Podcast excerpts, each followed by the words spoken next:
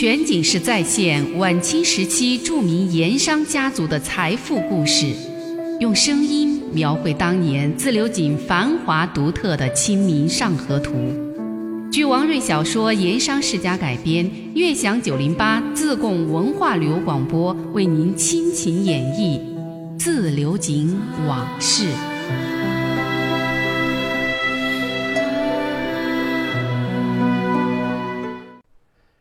上一回说到，一纸委任状把陆机调离了富顺县，去了省学道衙门实授六品的学监，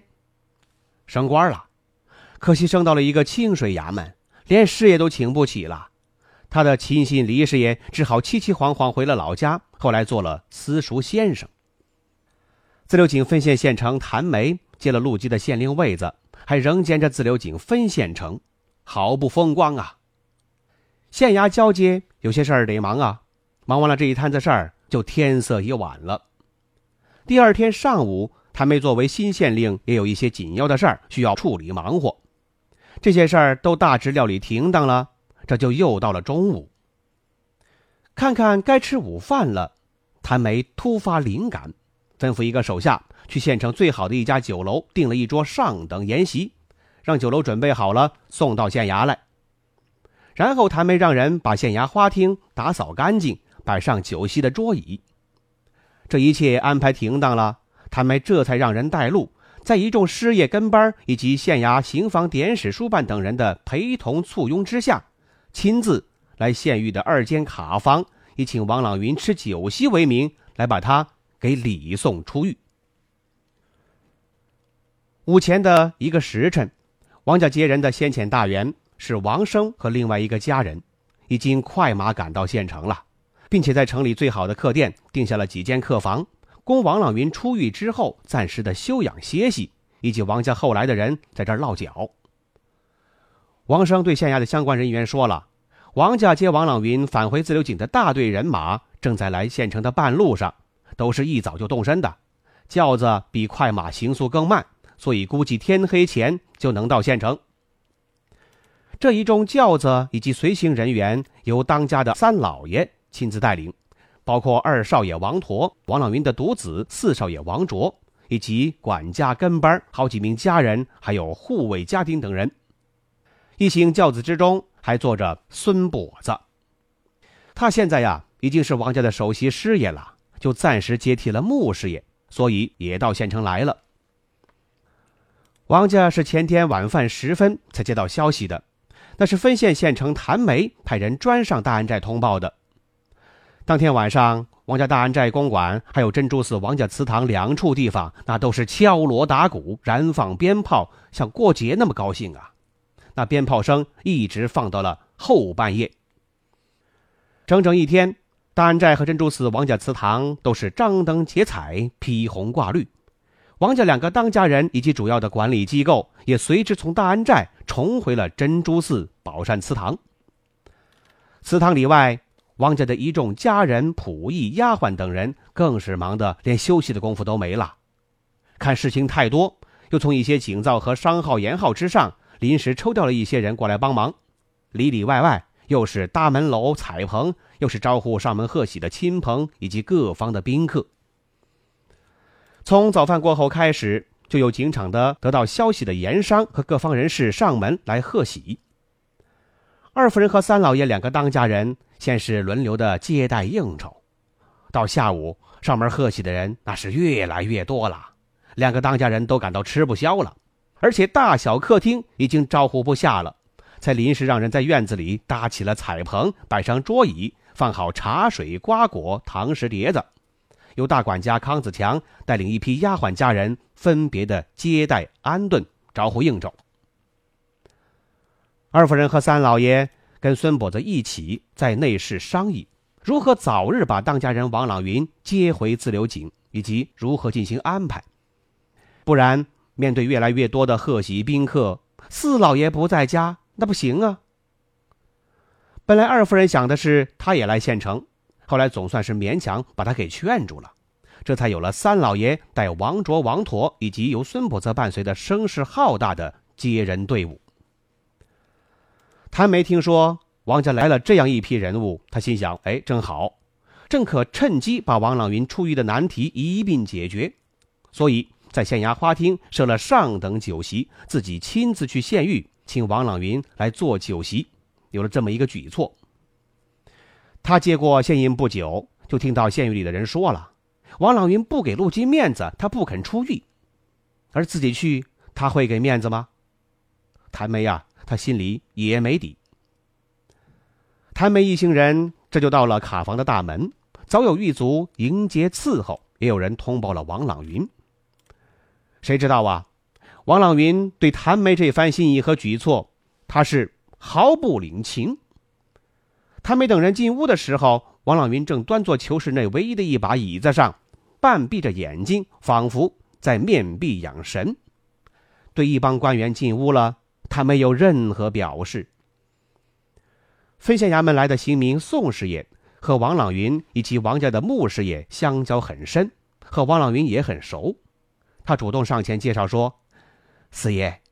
这是新来的县令谭大人，特来看望四爷。王朗云闻听此言，才转过头向谭梅略略地点了点头，算是打了个招呼，不过还是不动声色，更没有平时那种例行的官场礼节。那么这谭梅能把王朗云给请出县狱吗？全景式再现晚清时期著名盐商家族的财富故事，用声音描绘当年自流井繁华独特的《清明上河图》。据王瑞小说《盐商世家》改编，悦享908自贡文化旅游广播为您亲情演绎《自流井往事》。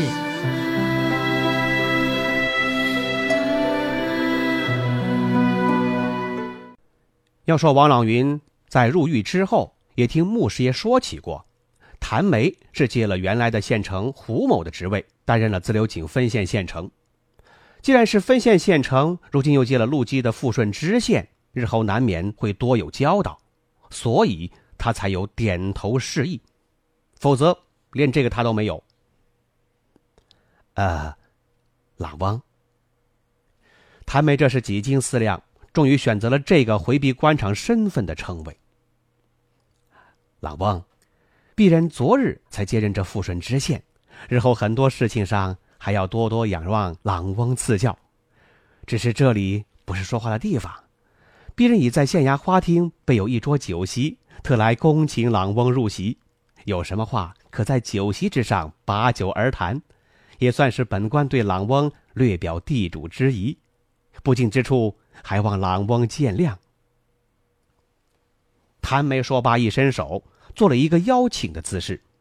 然而王朗云却还是端坐不动，没有理睬。谭梅就有些尴尬了，他待了一会儿，只好放下架子，再次邀请。朗翁，酒席已经上桌了，是城里酒楼里特定的，请朗翁入席。这次王朗云有所反应了，他看了看谭梅，才终于开口说道，谭大人，你的心意本人领了，不过这个酒席我不能赴。王朗云指了指室内县狱二间那道狱门，原因是我不能出这道县狱的大门，富顺县前任县令陆基大人把我弄到这里来，如今已经是2个多月了，几十天了，压我在这里，却始终不明不白，不神不放，不给个说法。眼下皇上的上谕也在那里放着，你富顺县衙不给个说法，不还我王朗云清白，我是不会走出县狱大门的。所以谭大人，请回吧。王朗云看僵在那里的谭梅，他停了停，又放缓了声音说，谭大人，此番不是我王朗云要与你为难，我与谭大人过去素不相识，更谈不上有什么恩怨，怪只怪陆记那人太过霸道，仗着自己那7品芝麻的顶戴，不把任何人放在眼里，欺压乡绅，胡作非为。说到这儿，王朗云的口气又明显的激愤了起来，他提高了声音，态度强硬地对谭梅和县衙的一众人等说道：“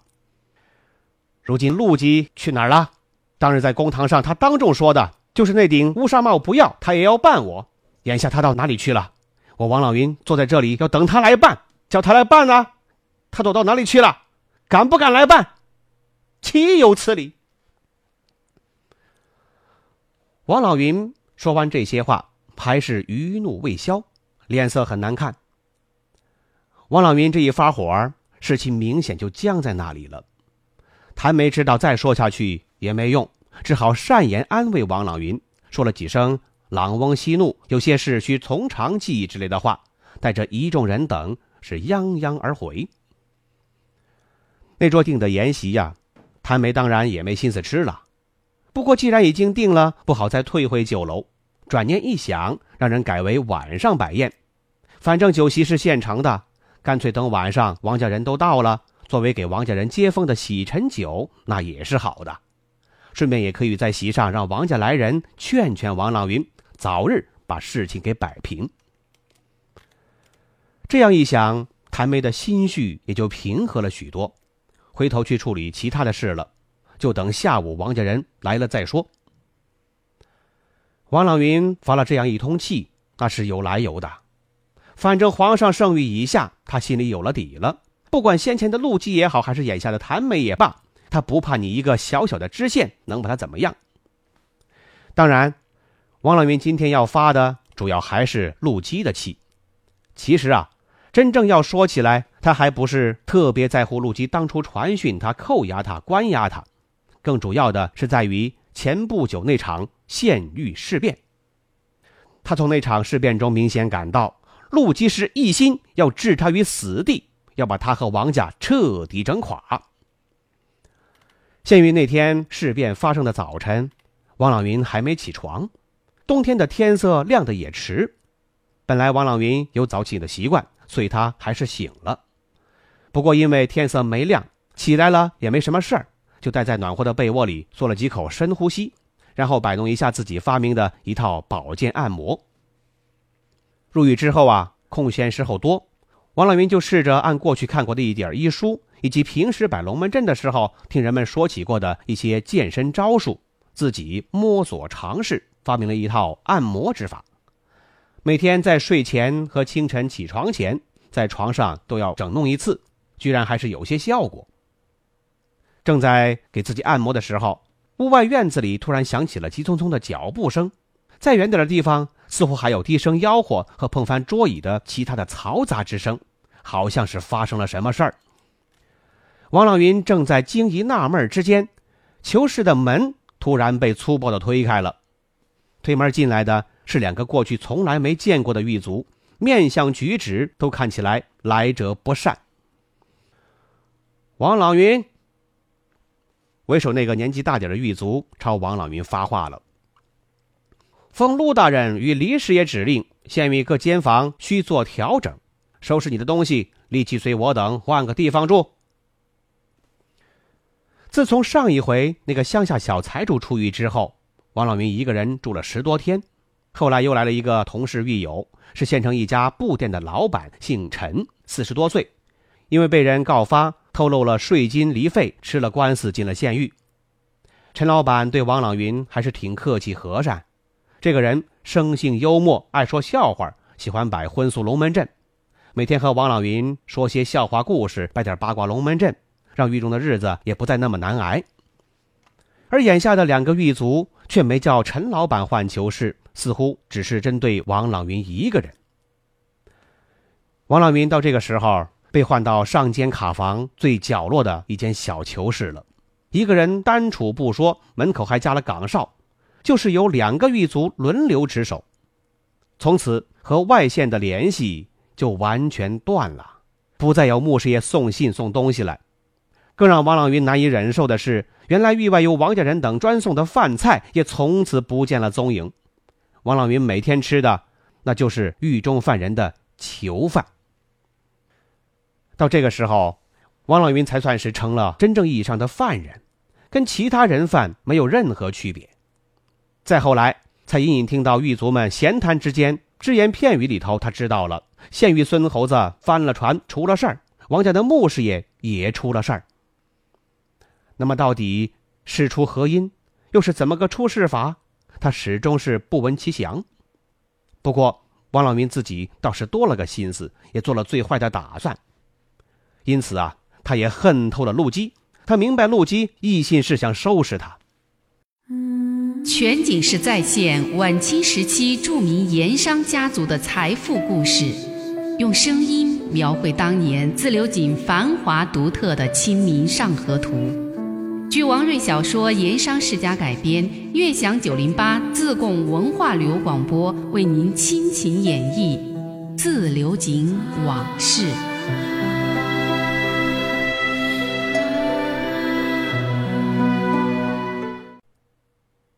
我们再说由三老爷孙跛子率领的王家一行人马，果然在下午就到了县城。这个时候富顺县城里消息已经传开了，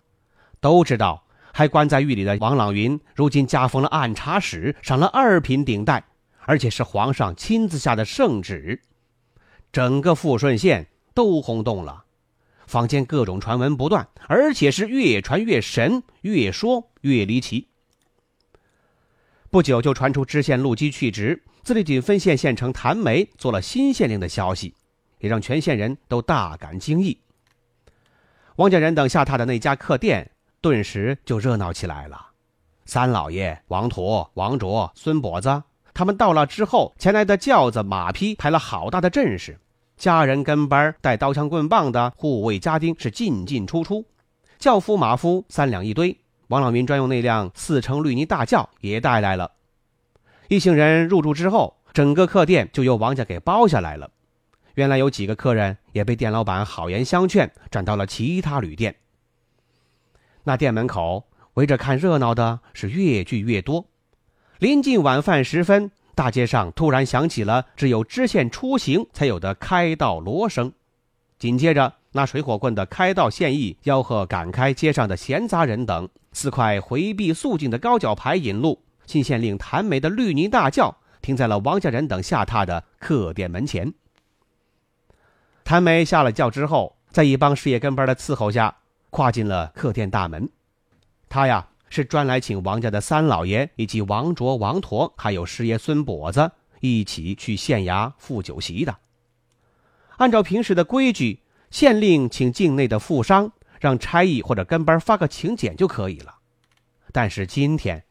谭梅为了表示礼节和敬意，他还是不怕降了身份，亲自来客店恭请王家人等赴县狱入席。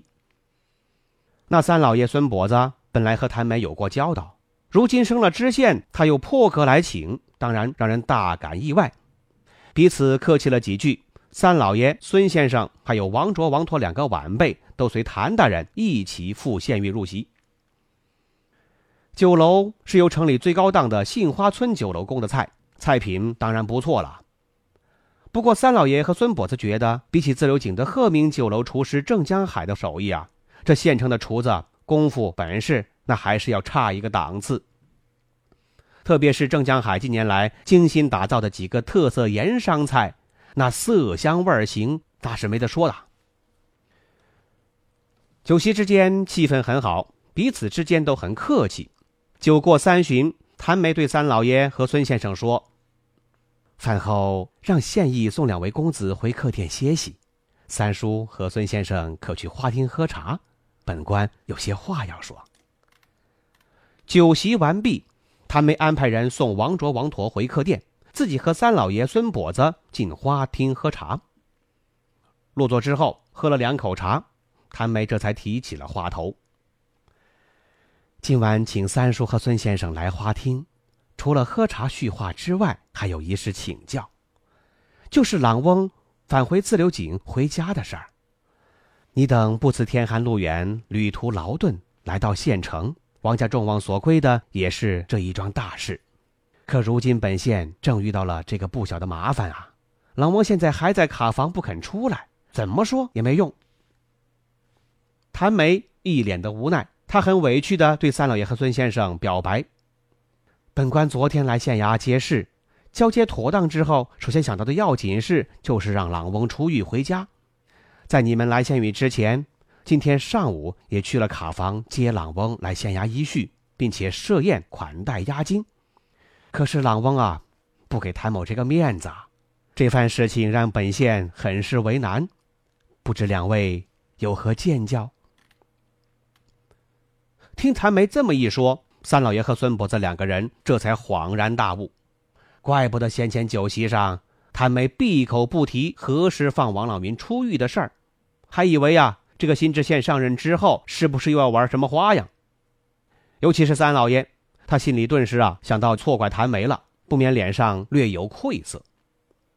不过王老民他自己不肯出狱，倒是让三老爷和孙跛子无论如何也想不到，两个人对此也是毫无思想准备，当然现在也拿不出什么好办法。两个人不免就你望望我，我看看你，都沉默在那里，一时间无话可说。后来到底是孙跛子脑子转得快，他稍微想了一下，就开口对谭梅说：“谭大人关心朗翁，王家人所共知，朗翁自己恐怕也是心里明白，他肯定不是想与谭大人为难。至于朗翁眼下暂时不想出来，我想朗翁自己定有他的一番心思和道理，我等如今尚未与朗翁碰面，不便妄加猜测与议论。不过这里在下有一个主意，不如让三老爷与在下一起去县狱卡房一见朗翁，或许能明白朗翁的心思，到时候再与谭大人商议不迟。不知谭大人以为如何？”孙跛子这番话回答得很好，谭梅想了想，也表示赞同。不过考虑到此时已是深夜，恐怕多有不便，就答复说：“眼下天色太晚，不如明日一早来此再做安排。”那么第二天早饭之后，三老爷和孙跛子果然早早的来到县狱，去县狱卡房探望王朗云。那么他们此去能把王朗云给请出县狱吗？咱们明天再说。漫步抚溪河畔，天车脚下，古岩井旁，总会有一种情愫潜滋暗长。那些和盐有关的故事、传说、历史，或凄美或悲壮，共同诉说着的两个字：家乡。悦享908，话说自流井。